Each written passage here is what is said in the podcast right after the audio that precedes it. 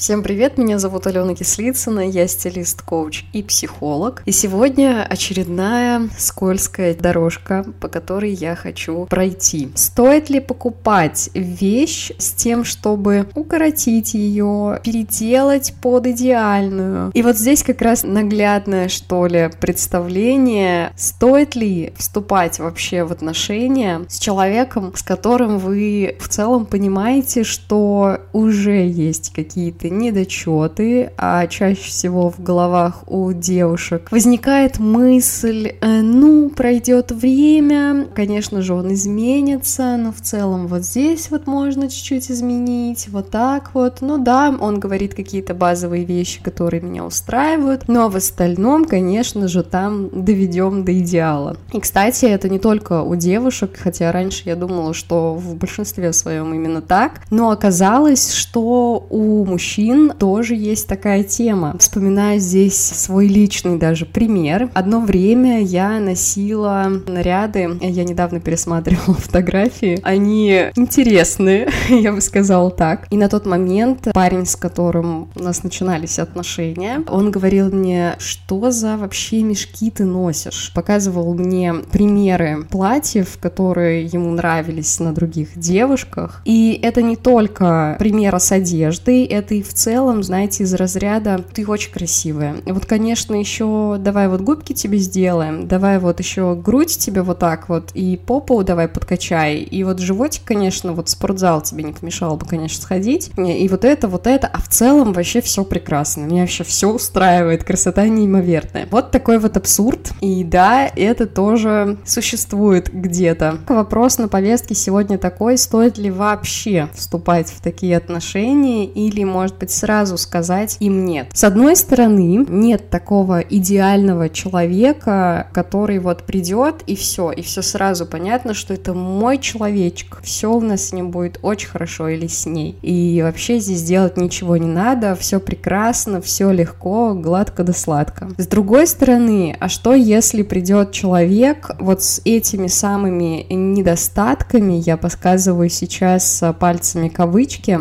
как мне кажется, действительно нужно а, разграничивать понятие недостатки и недостойное поведение, если мы говорим о каких-то действиях, в частности, потому что недостатки — это то, что, с чем в целом можно смириться и жить даже, закрывать на это глаза, и это не так страшно. А вот недостойное поведение — это то, что вообще недопустимо. И очень часто здесь именно со стороны женщин бывает так, что женщины и девушки позволяют по отношению к себе недостойное поведение, при этом пилят за недостатки. И у мужчины так или иначе природно в голове происходит конфликт, то есть получается за что-то более как бы глобальное она ничего мне не говорит, а вот за вот эти вот мелочи она мне постоянно, регулярно что-то приседает там на уши. И поскольку вот эти два понятия не разграничиваются и не понимаются в женской среде, то и возникают вот эти вот недопонимания, в что ей от меня надо, а он меня не понимает и так далее, и так далее. У меня есть своя позиция по этому вопросу на данный момент, но с учетом того, что мне хотелось бы здесь озвучить и ту, и другую точку зрения, если мы вернемся к разговору о вещи.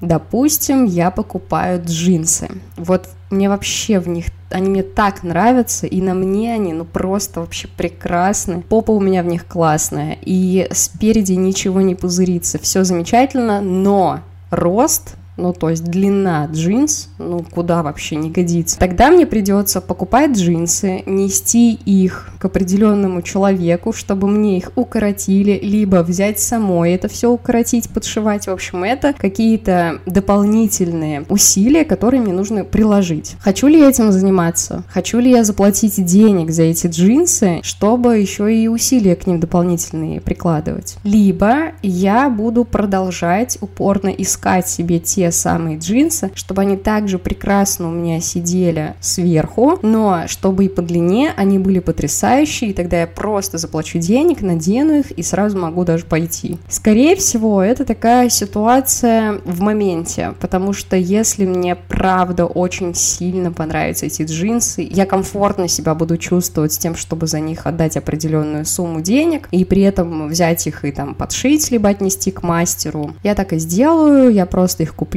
и в этом не будет ничего такого. С другой стороны, я все больше сейчас прихожу к той мысли, чтобы не торопиться вообще в покупке вещей, потому что очень часто мы покупки совершаем именно импульсивно, просто так устроен наш мозг, что кто-то заедает, а кто-то шопится, а у кого-то есть еще такое понимание, как а вдруг такого больше не будет, я больше нигде не найду, это последние такие джинсы вообще на этой земле. Вот от этого я очень сильно стараюсь отходить, поэтому, скорее всего, я джинсы все-таки не возьму, то есть мне нужно будет, чтобы прям вот я надела, все очень четко сошлось, и только в этот момент я их беру, иду на кассу и радуюсь жизни. Если возвращаемся к теме отношений, то здесь как будто бы это работает немножко по-другому, потому что, опять же, идеальных людей не существует. Значит, есть в любом случае что-то, в чем есть развитие, в чем есть рост. Другой момент, нужно ли это развитие и этот рост вот этому конкретному человеку. И тогда все сводится к тому, что просто узнавать друг друга на первых этапах. Вот этот этап, если мы возьмем очень сильно метафорично и грубо, то вот тот момент, когда я беру джинсы, иду в примерочную и там кручусь около зеркала, вот, грубо говоря, первый период знакомства с человеком, это и есть момент в примерочной. И если мне с человеком достаточно легко общаться, но я уже слышу, например, какие-то моменты, которые мне режут ухо или как-то некомфортные, то для меня сейчас идеально сказать об этом. То есть прям напрямую сказать, вот так мне нравится, а вот так мне не нравится. И если человек на первом же этапе отваливается, грубо говоря, то это даже хорошо. Это значит, что, ну правда, не нужно будет на него тратить время. С другой стороны, а если с человеком уже сразу легко, и он говорит о том, что вот здесь, там, вот так вот я хочу, а вот здесь вот, да, чувствую, что вот какие-то такие вопросы, моменты. Но здесь тоже есть очень тонкая грань, когда человек может просто вешать лапшу на уши. И да, девушки в общем и целом очень любят ушами, но все-таки вот этот первый момент нужно очень-очень сильно фильтровать, что говорит мужчина. А мужчина, с точки зрения мужчины, наоборот, нужно очень сильно слушать женщину, о чем она говорит, потому что здоровая женщина будет говорить то, что ей нравится и что ей не нравится. Но в большей степени даже делать акцент именно на том, что ей нравится. И если вам вдруг встретилась женщина, которая молчит или не говорит о своих желаниях, то тут уже другой момент, другой вопрос. Это значит, что у нее, соответственно, в этом плане есть какие-то свои ситуации, вопросы. Опять же, вопрос в том, почему конкретно вам, конкретно вот в данный момент на этом пути встретился конкретно этот человек. Мне кажется, здесь стоило бы